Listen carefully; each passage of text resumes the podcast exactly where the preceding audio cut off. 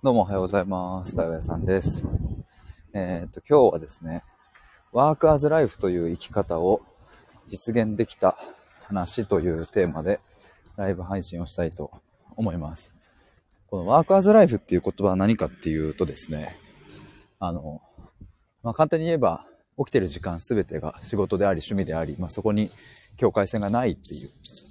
風な、まあ、生き方の話で、まあ、この言葉は僕が作った言葉ではなくて、えー、と出会ったのは2018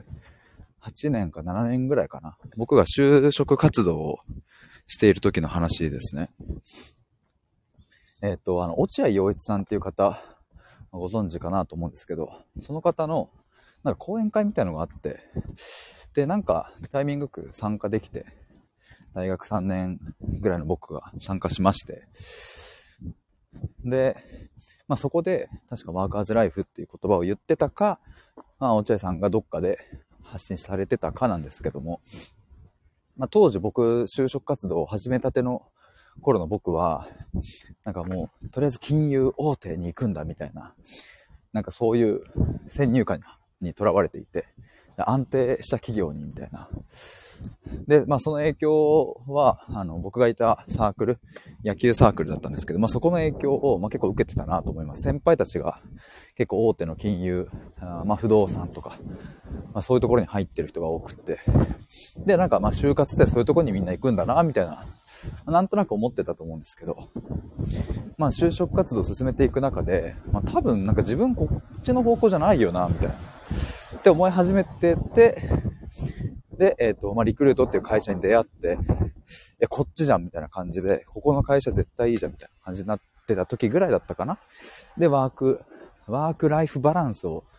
大切にしようって歌ってる会社はありますけれども、まあ、そうじゃなくて、いや、ワーカーズライフじゃんっていうのを、僕はそこで、めちゃめちゃピンときて、まあ、さっき言ったように、その、ワークとライフのバランスを考えるんではなくて、まあ、起きてる時間その全てがもう仕事であり、まあ、趣味であるっていう。だからそこに境界線を設けないっていう、まあ、そういう話だったんですけれども。まあ、今日はですね、なんかそれを、まあ、実現できた話って、まあ、今の話なんですけど、うん、で、もうちょっと厳密に言うと、まあ、実現できてきている。いや、まだまだ道半ばだし、いや、もっとこれからだしって話なんですけれども、あでもなんか、当時、想定していたことって、え、実現できてきてるじゃん、みたいな。ちょっとそんな話を、したいなと思いまして、立ち上げました。ちょっと最初にお知らせなんですけれども、来月の1月の15日に大阪でミシェルさんとトークイベントをやるのと、あと1月21日に、えっ、ー、と、ミシェルさんと対話会第5回目をやります。こっちは、えっ、ー、と、残り3枠になります。でぜひですね、大阪も来てほしいし、えこちらをオンライン配信、アーカイブも残りますので、えー、ぜひ購入してもらえると嬉しいです。両方とも概要欄にリンク貼っておきます。覗いてみてください。ちょっと今駅まで向かっているんですけれども、ちょっと駅までの時間でこの話を話し切りたいなと思います。ワークアズライフという生き方を実現できた話ということで。えっ、ー、と、これなんでね、そもそもこの話を、えっ、ー、と、しようと思ったかというとですね、昨日、えー、たまたまひょんなことから、僕が、えー、まあ、そのリクルート辞めた時の、えっ、と、退職、退職にあたっての、なんか文章みたいなのを、なんか掘り出して、えまあ、ワードでまとめたんですけど、なんかそれを読み返してたんですよ。で、その文章っていうのは、えっ、と、多分ね、その、ワードにして4枚ぐらいだから、え、5000文字ぐらいあんのかな？結構な文字数だったんですけど。あ、牛さんどうも、こんにちはと、こんにちは。今ちょっと仕事を辞めた時の話に入っておりました。そうなんだっけ。あ、そう、ワードでね、その、当時の自分のマネージャー宛てに、えっと、辞めますって、もう僕、えー、何月末をもって退職します。で、理由はこうでっていうのを、あの、ワードでね、5000文字ぐらいにまとめたんですよ。で、それをまず送りつけた、マネージャーに。で、なんでそんなことしたかっていうと、当時ね、僕が辞めた時って2020年のえっ、と、8月に最終的に辞めたんですけど、そのワードを送りつけたのが6月かな。もう当時ってもうコロナ真っ只中で、もう全員リモートで、もうオフィスに誰も出社しないみたいな、ほぼ。ってなると、そのなんだ、出社して不意にちょっとマネージャーいいっすかって言って、あの、ちょっとやめようと、もう決めましたみたいな話ができないから、え、ってなると、じゃあチャットでね、チャットで言うかってなると、なんかチャットってそういう気軽な、あ、気軽な感じだから、なんか退職の話できねえなと思って。で、いきなり電話するかっていうと、なんか電話だと、自分のね、いや、あの、仕事を辞めるって決断に至った理由とか、なんか網羅的に話せないし、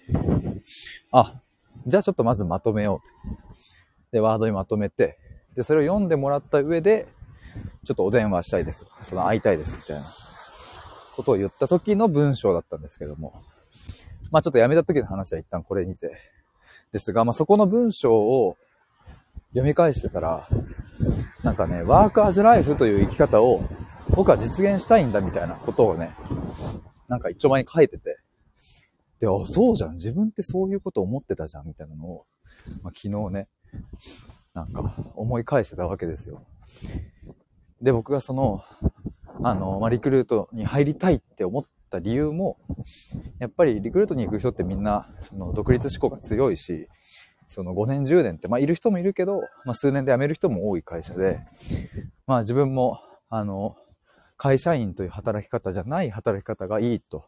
大学生の時から思っていたから、まあでも大学生の時は何かじゃあ、起業しますみたいなこと言えないし、そんなこともできないから、じゃあまずはそういう思考が強い人が多い会社に行って、そこで3年修行するぞみたいな、まあことを思って、まあ結局1年半で前倒しで辞めたんですけども。そうだからね、当時からそういう生き方、あ仕事と趣味と、まあ、生活とが完全に分断された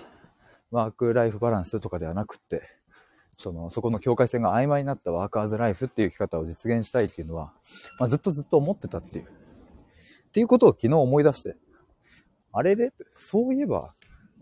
そういえばでも実現しつつあるんじゃね？ってか、できてきたんじゃね？みたいなことを、昨日思ったわけですね。おかげさまで、ほんと。いや、なんか、その、例えば YouTube の発信にしても、財布の発信にしても、あの、まあもちろんね、YouTube とかね、編集大変なこともありますけれど、楽しいことばっかじゃないけど、でもやっぱりやってて楽しいんですよね、なんかコツコツ続けていくこと。ラジオ配信も続けていくと楽しいんですけど、まあ、これをじゃあなんか仕事と思ってやってるかっていうと、いや全然そんなことないし。いやでもかといって、えー、これは仕事ではないのかというと、あまあ確かにここのラジオを聞いて、僕の対話のプログラムに申し込んでくださる方がいるから、これ仕事だなと言えるし。で、その対話のプログラムも、うん、仕事かと言われれば、まあ、仕事なんですけれども。でも何でしょうね、なんかその、いわゆる、その、当時サラリーマンで営業として働いていた時の仕事っていう感覚とは、まあ、まるで別物でね。なんかそういう、なん境界線が曖昧な生き方を、あ、そういえば実現できてきたじゃん、みたいな。あ、牛さん素敵だって、ありがとうございます。いや、ほんとね、昨日ひょんなことからね、それ見返してよかったっすわ。だからね、僕は今までなんかその対話のプログラムとか、あと、まあ、なんか内省してね、自分の哲学的領域にまで踏み込んでいこうみたいな話をしてたけど、うん、これって何のためにやってるんだっけっていうのが、もしかすると、ここかもしんないと思って、このワーク、まあちょっと、単語はわかんないけど、ワーカーズライフっていう生き方を実現したい人たち、うん、だったり、何か自分なりの唯一無二な生き方、まあ、なんだろうな、まあ当時のさ、サラリーマンだった僕は、もうとりあえず思考停止で、なんか、もうここで働くんだみたいな感じになってたけど、まあ改めて自分の生き方、実現したい理想の働き方とかを、ま、考えたらそこじゃなかったわけですよね、本当は。で、まあまあそういうふうに何か、もがいてもがいて苦しいけど、なんとか自分の理想の生き方をつかみたいと思ってる人の、ま、生き方の支援とかが、もしかすると僕が今までやってきた対話のプログラムって、まあ、最終的な目的ってそこに行き着くのかななんていうことを昨日思いました。で、まあ、最近 YouTube におみちゃんっていうクライアントの方のインタビュー動画をアップしてるんですけど、おみちゃんもね、まあ、もちろんおみちゃんが掴んだ道であることは間違いないけど、あの、そう、対話終わった後に留学行くことを決めて、まあそれがもうね、あの、お金も全部払って来年に行くらしいんですけど、なんかそうやってその人の、もがいてもがいて苦しかったけど、なんとかこの生き方で行くぞって決めて、自分の理想のね、まあ、ワーカーズライフなのか何なのかわかんないけど、それを実現するっていうところの、いや、お手伝いを僕は今したいし、うん、今まさにできてるのかもなーなんて思ったりもして。だからちょっと、なんだろうな、あの、あんまりまとまりきんないですけど、ちょっともうね、駅まで来てしまった。でも、今までその対話のプログラムは、なんかそういう風な表現の仕方はしてませんでしたが、ちょっと今後はなんかそう生き方の支援だっていう風な、なんかそうやって、うん、なんか最後の目的を決めてね、やるのもいいなぁなんて思いました。まあ、ワークアズライフとか、あ仕事と生活の境界線を曖昧にするとか、まあ、そういうところになんかピンとくる方はぜひ、うん、プログラム申し込んでもらえたら嬉しいなと思いますし、まあ他にもね、ちょっと実現したい何かがあれば、相談してほしいですね。ちょっとまたこれについては、さらに深く話したいと思います。うっさんありがとうございました。潜って聞いていただいた皆さんもありがとうございます。てなわけで、電車に乗ります。あ、うっさんありがとうございました。またね、バイバーイ。